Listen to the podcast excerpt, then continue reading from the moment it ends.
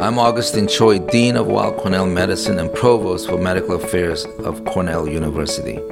I'm so delighted to welcome you to the Weill Cornell community. It's a fabulous institution, it's a family institution, and we strive for the best patient care, research, education, and training. And it's a, a, friendly place, and I can't say enough about our community, and I welcome you.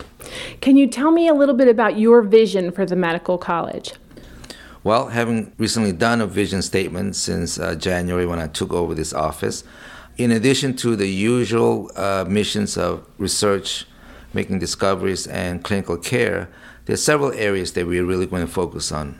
One is mentoring our faculty and our trainees so that the career development will go as smoothly as possible. And I truly believe that mentoring is one of the critical elements to the success of every faculty member. The second is diversifying our faculty and our trainees and our students.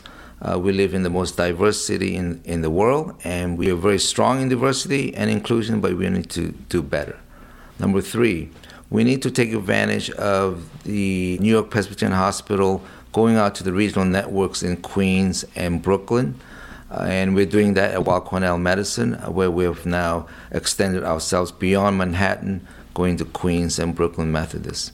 So those are, in broad strokes, the major uh, missions and important elements of our vision. What do you believe to be the biggest challenge for a new faculty member in 2017?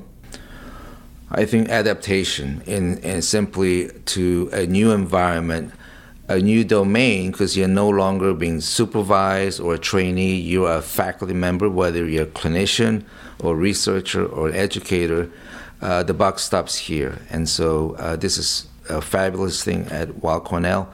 We have the mentoring structure to mentor the faculty so that they can adapt as quickly as possible so they can fulfill their missions as an academician and as a, as a faculty member. And what's your best piece of advice for a new faculty member? Maybe some piece of advice that really was very powerful for you? My best piece of advice for any new faculty member at Weill Cornell Medicine is take advantage of the environment. We have a rich environment. You have colleagues who care for you. You have trainees who care about what they do, and just uh, take advantage of the environment and seek help when you need it.